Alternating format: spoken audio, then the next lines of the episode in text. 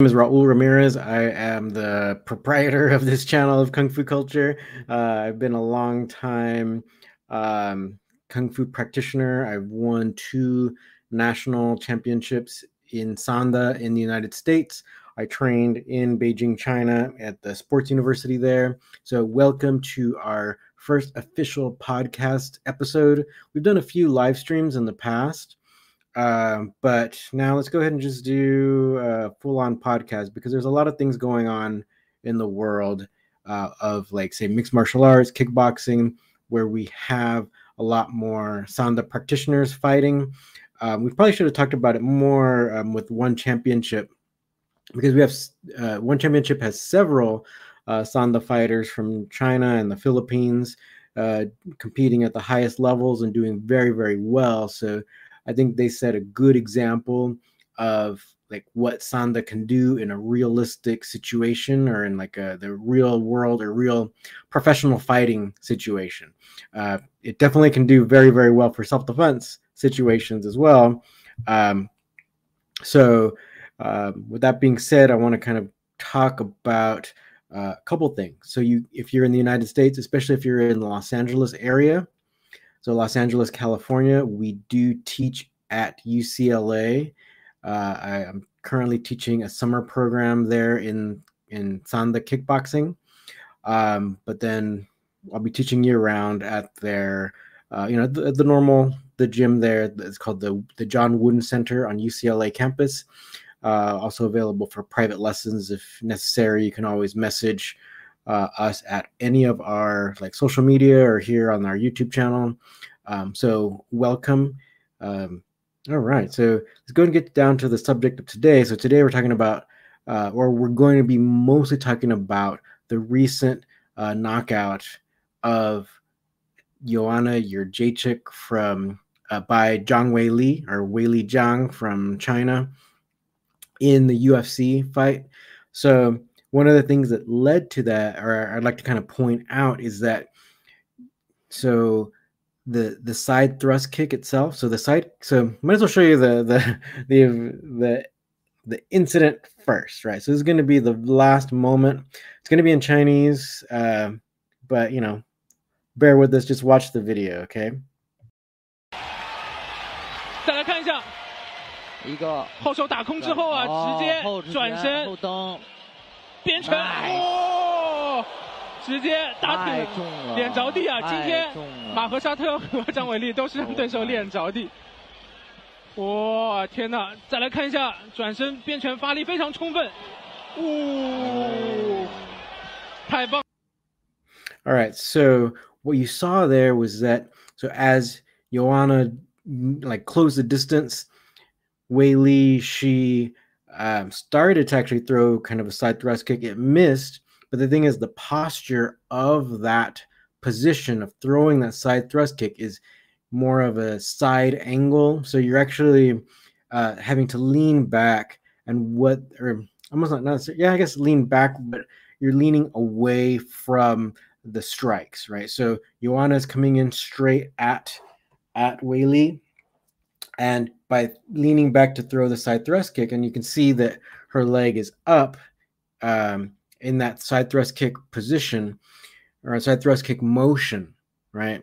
So uh, that naturally gets her head out of punching range, right? So then when Weili is able to finally put her foot down, right after she's after she has the kick up, then she puts her foot down and then she's able to turn around and uh, get that side actually not the, the spinning uh, back fist going. So let's go ahead and look at it again and then um, I'll uh, I'll talk over it this time.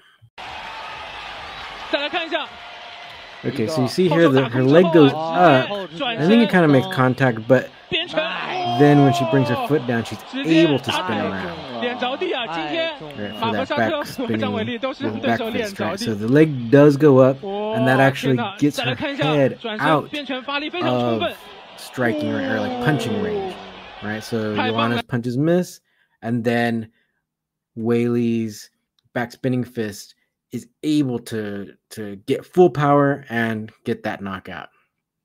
All right, so um, that's what we're talking about here. That's basically kind of like the the ability or like the the specialness of wushu sanda or like just Chinese kickboxing. Um, uh, sanda, or the, some people know it as sanshou or um, uh, I think it was probably some other terminology, but uh, really nowadays it's called sanda or wushu sanda. So unfortunately, in like one championship, they're using like they're, they're calling they're just calling it wushu. So I think it kind of is a little bit of a disservice to um, the whole community and that. Um, so the way it works or the way it's broken down is that wushu means martial arts in Chinese, and so what they do is they break up the two categories. So they also have a lot of the forms, right? So kind of like the the dancing moves and like the these long sequences you, you often see where they're they're uh, doing routines with swords or spears and all that so those kinds of routines uh, we usually call them forms right? But those um, have a different name tao lu so t-a-o-l-u so tao lu so often what they do is they to do the full official terminology to be wushu. So martial art tao lu is the forms right? So wushu tao lu is that. And then for this for the kickboxing which is, sanda. So they usually call it wushu sanda. So uh, so that's why like in uh, one championship they are uh, they're just they're just saying wushu so that just means martial arts literally so um, it's kind of imprecise and then i think it kind of gives people the notion where it's like oh any kind of uh, any kind of person who's doing the forms and stuff can can you know can win in these professional fights. That's not exactly not exactly true. um, uh, I think you can get a lot of good uh, like workouts and good fundamentals from doing the forms and all that, but uh, you're not necessarily practicing fighting, so you wouldn't necessarily. I wouldn't bet on you, right? If you if you only practice forms and then you jumped into a fight, you probably will lose, right? So um, so, so that's kind of um, uh, I kind of wanted to clear that up, the whole wushu, wushu sanda, wushu taolu type of thing. Uh, so yeah, wushu is martial arts, and but the other thing though is like with regards to one championship because they have uh, so many uh, people from different uh, martial art backgrounds that they have fighting in there. Um, they have kind of like crunched the numbers and you know did uh, all kinds of surveys and they came up with a a kind of like a list of the most effective fighting styles for MMA and of course in the top five was uh, Sanda right so the style that we're talking about here on this channel right so it is very effective you know uh, I think uh, some people definitely they, they have like their own like their own preferences. You know, like a lot of people love Muay Thai, so then they think Muay Thai is the only style of kickboxing. But the thing is, like in MMA, um, you're not really seeing these, they kind of like these Muay Thai based people like dominating, right? You are seeing a, a drive to get more knockouts and whatnot, but you're not necessarily seeing a pure, like a Muay Thai purist or whatever, like a uh, like someone who looks like they're doing Muay Thai, uh, doing these matches and winning so so much, right? I, I think wrestling ultimately dominates still, right? Um, and I think Sanda is one of the styles that lends itself best to MMA that has like that that is a striking style first and foremost and then it has the wrestling aspect, so then it blends very well with wrestling. So I think you can have these uh, these styles really dominating, right? And so you know we're seeing it, even though uh, in the UFC, uh, Zhang Weili is uh, doing very well. It, would be great if you can see more Sanda practitioners in the UFC, but we have several in in one championship, so you can see them doing very very well.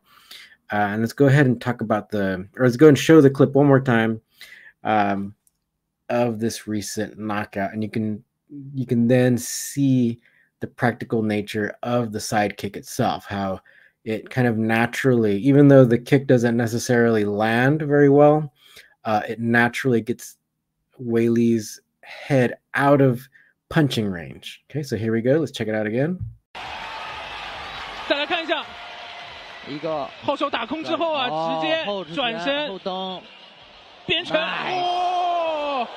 You see, there we go. They're going to show it one more time. So the kick goes up. I think it does make a little bit of contact slightly, but the, thing is, the most important thing is that it gets the head out of punching range. And it still allows you to punch back, right? So that's what we have there. That's what we have happening there uh, in that fight, right? So so there's gonna so if you want to learn you know go ahead and uh, we kind of want to explore what people are interested in in this channel. So uh, we've been posting a lot of stuff, a lot of shorts just from uh, the UCLA class that I teach.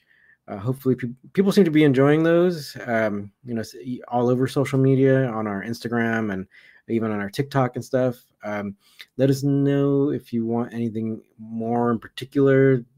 Um, yeah, so we'll just keep on building this channel.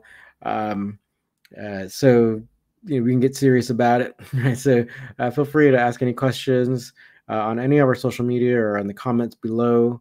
Um, yeah. So thank you very much. We'll go ahead and sign off today. This is our first official podcast episode. Let's go and kind of keep it nice and easy. Uh, so hopefully everyone can keep on training and uh, we can share our love for uh, kung fu, the, our um, the self defense aspect, the sport aspect, you know, all this uh, this cool kicking, kickboxing stuff. Uh, also, yeah, let us know if there's anything more you want to see, whether it be uh, like the kickboxing stuff, like MMA stuff, or even the self defense stuff, because uh, Sanda is a really great base style. And also the the Chinese wrestling stuff is also a really great base style for self defense, right?